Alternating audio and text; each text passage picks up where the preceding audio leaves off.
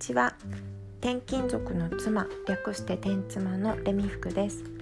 この番組では、転勤に振り回されず、どこにいても自分らしく生きるをテーマに、日常の気づきをお話ししていきます。さて、今日のテーマなんですけど、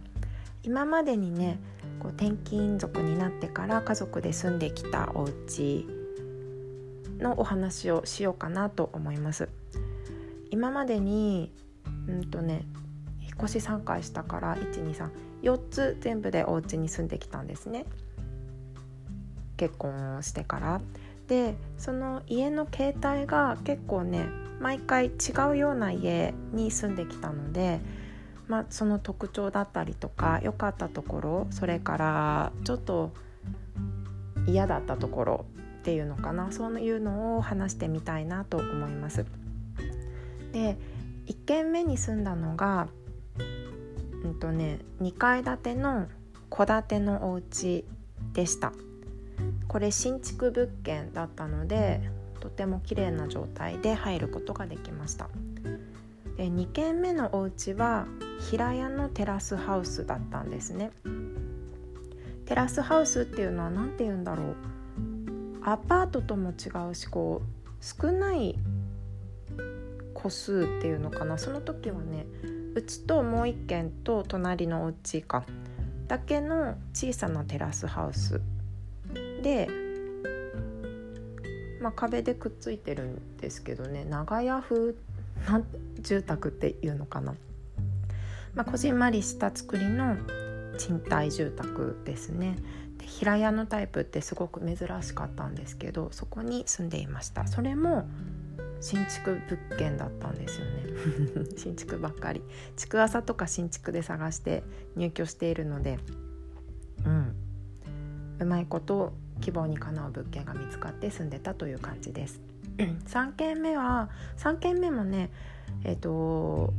建ての住宅、2階建ての1戸建ての住宅で、これもやっぱり新築物件でした。新築ばっかり本当にね。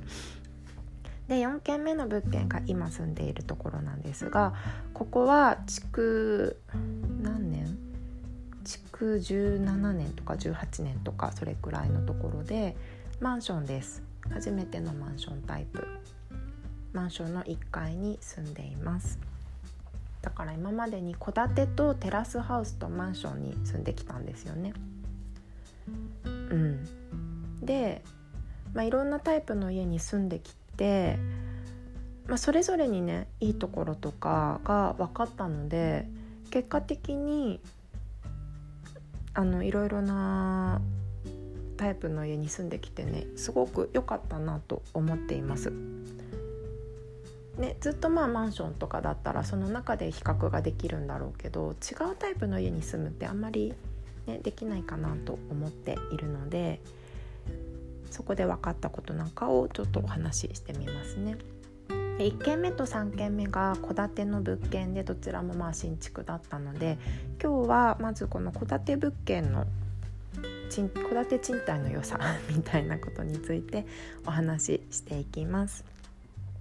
で、これね、実はどちらも新築物件だったんですけど、どっちも駅から遠くって6ヶ月以上借り手がついていない状態だったんですね。なので、どちらも値下げをしてもらって、私たちは入居することができました。やっぱりね、1回も誰も住んでいないお家って、大家さんなるべく早く人を入れたいじゃないですか。なので、こういう時は値下げ、もう少し安かったら入居するのにな、みたいなことを言うと希望が通ることがあります。でね、新築物件の戸建てに住むと、まるで自分たちの家を買ったみたいな気持ちになれるんですよ。それがすごく良かったなと。特に一番最初に住んだお家はね、結婚してすぐの新婚時代に住んでいたので、もう本当に家を買ったみたいな気持ちで住んでいました。戸建ての住宅だと、基本的に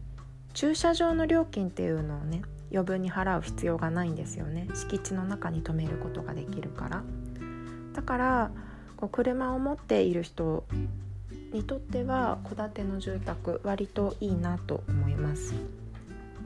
でまあね、駅からはちょっと遠かったのでっていう、それで安くしてこう誰もね人が入んなくて安くしてもらえたっていうのもあったんですけど、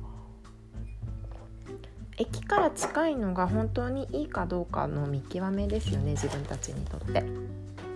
1軒目の時はまだ子供がいなくて、私も夫も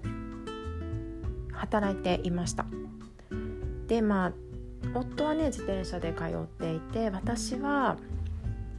当時の職場まではバスで行く、駅まで行って駅から出ているバスに乗って通ってたので、まあ駅近じゃないと若干不便っていうところはあったんですけど、でもね駅近じゃないって言っても歩いて 12,3 分くらいでしょ。自転車で行くこともできるし、そこまで私歩くの苦じゃないので、まあいいかという感じで決めましたね。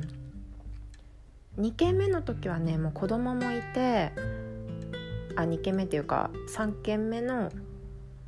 お家、やっぱりその新築戸建ての物件の時ねの時は子供もいて、でもやっぱり夫は自転車で会社に通うし、私はもう仕事を辞めてしまっている状態だったので電車なんか全然使わないんですよ、地方だったしね。だから全然こう駅から近いかどうかっていうのは全然関係なくって、なんかまあそこにしたっていうのがあります。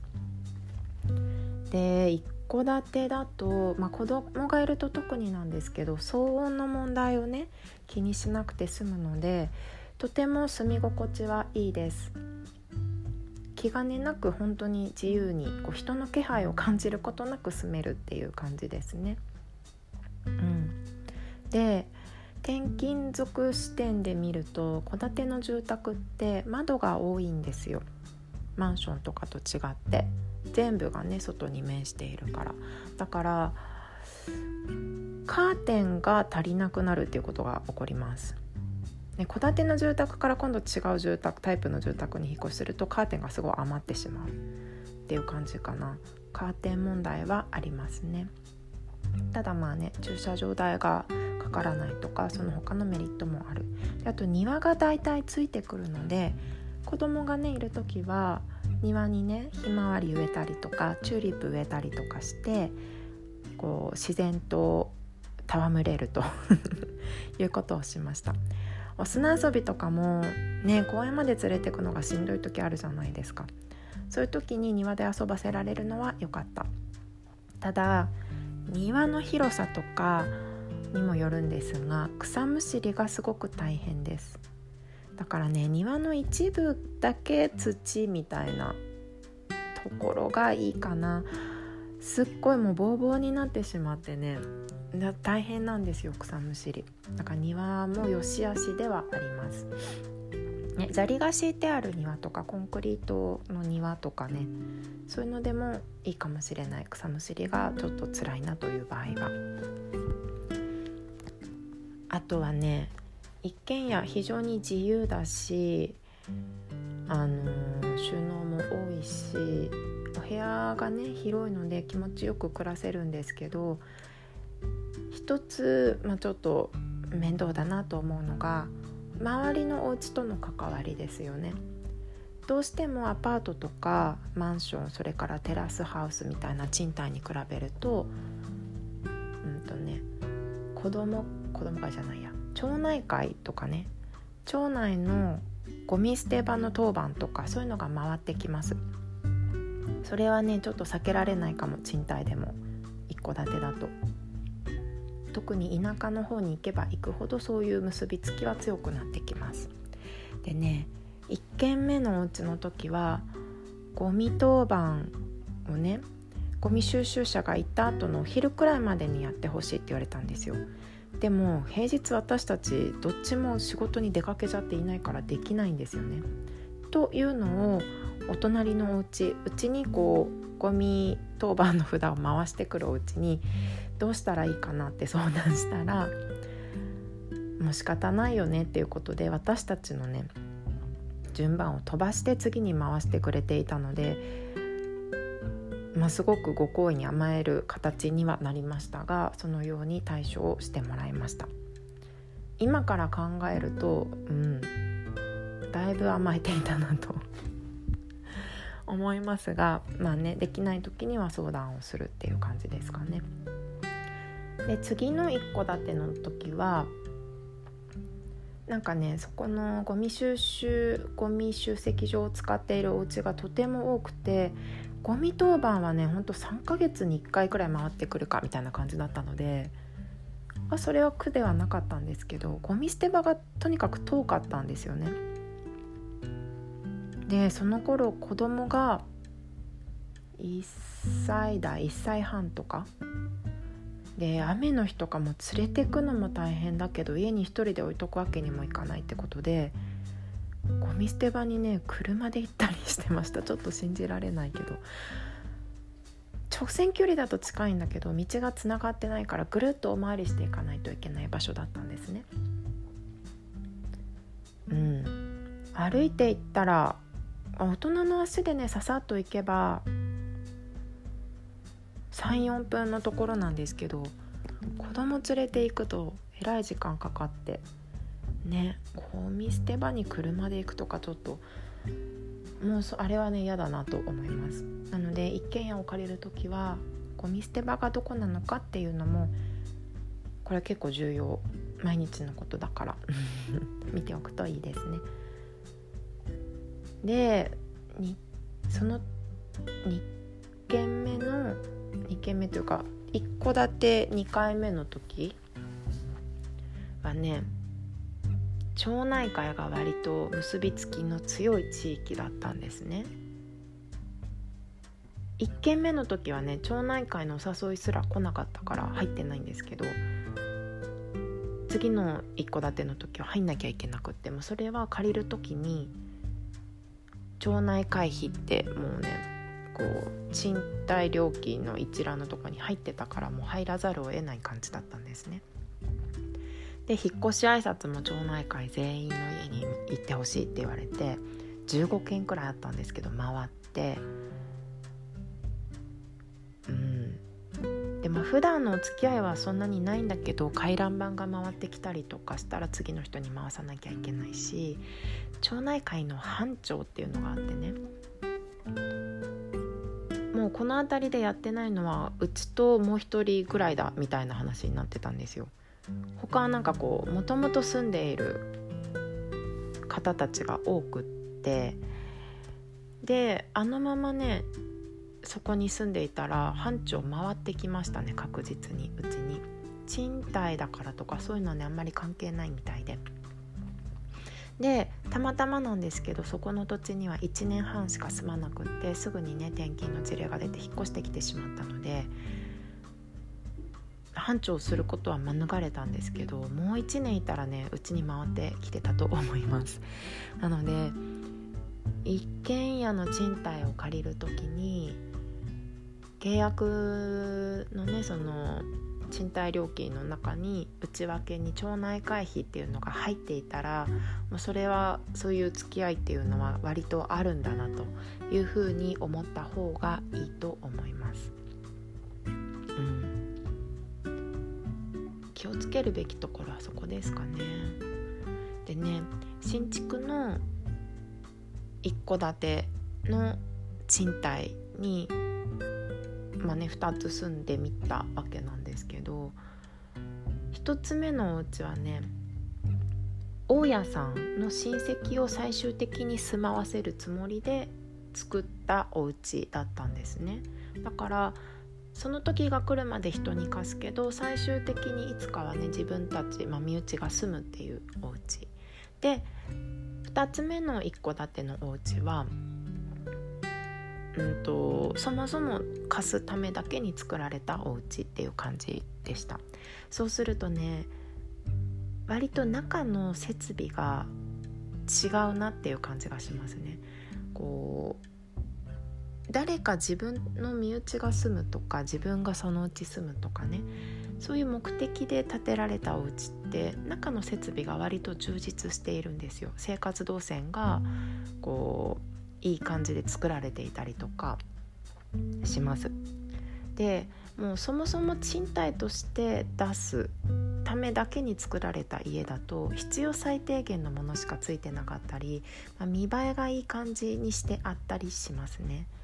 だからね、2つ目の一戸建てのお家の時びっくりしたのが雨戸がついてなかったんです。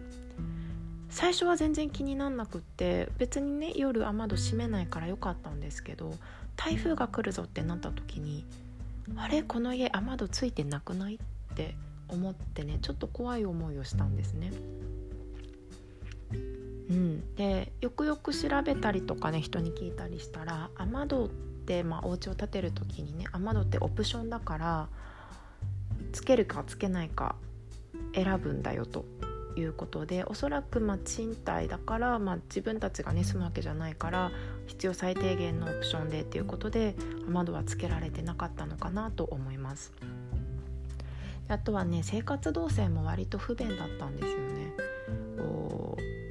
台所の位置的には台所の隣に洗面所があって、そこに洗濯機とか置いてあるので、台所と洗面所がつながってればね家事がすごいやりやすかったんですけど、そこにはドアはなくって、わざわざリビングを通り抜けて廊下を渡っていかないと、ぐるっと行かないと洗面所に行けない作りだったんですね。だから実際にこう住むこと、なんていうのかな、そこで生活するっていうのをすごく考えられて作られたお家ではなかったなというふうに思います。そのことがあったから生活動線ってすごくやっぱり大事なんだなって思うこともできたし、いろいろ学びは多かったんですが、住みやすさでいうと、一戸建てこうやっぱりね貸すためだけになるべくコストダウンして建てたみたいなお家だと住みづらいところがちょっと多かったなという印象ですね。なのでちょっと今日長くなっちゃった賃貸一戸建てに住んでみて分かったことっていうのをお話ししてみました。いろいろやっぱりね、いろんな家に住んでくると比べることができて面白いですよね。なのでちょっとこのシリーズ需要があるかわからないけど、私が楽しいので明日も続きます。明日はテラスハウスについて語ってみようかな、という感じで、今日はこの辺で終わりにしたいと思います。ではまたね。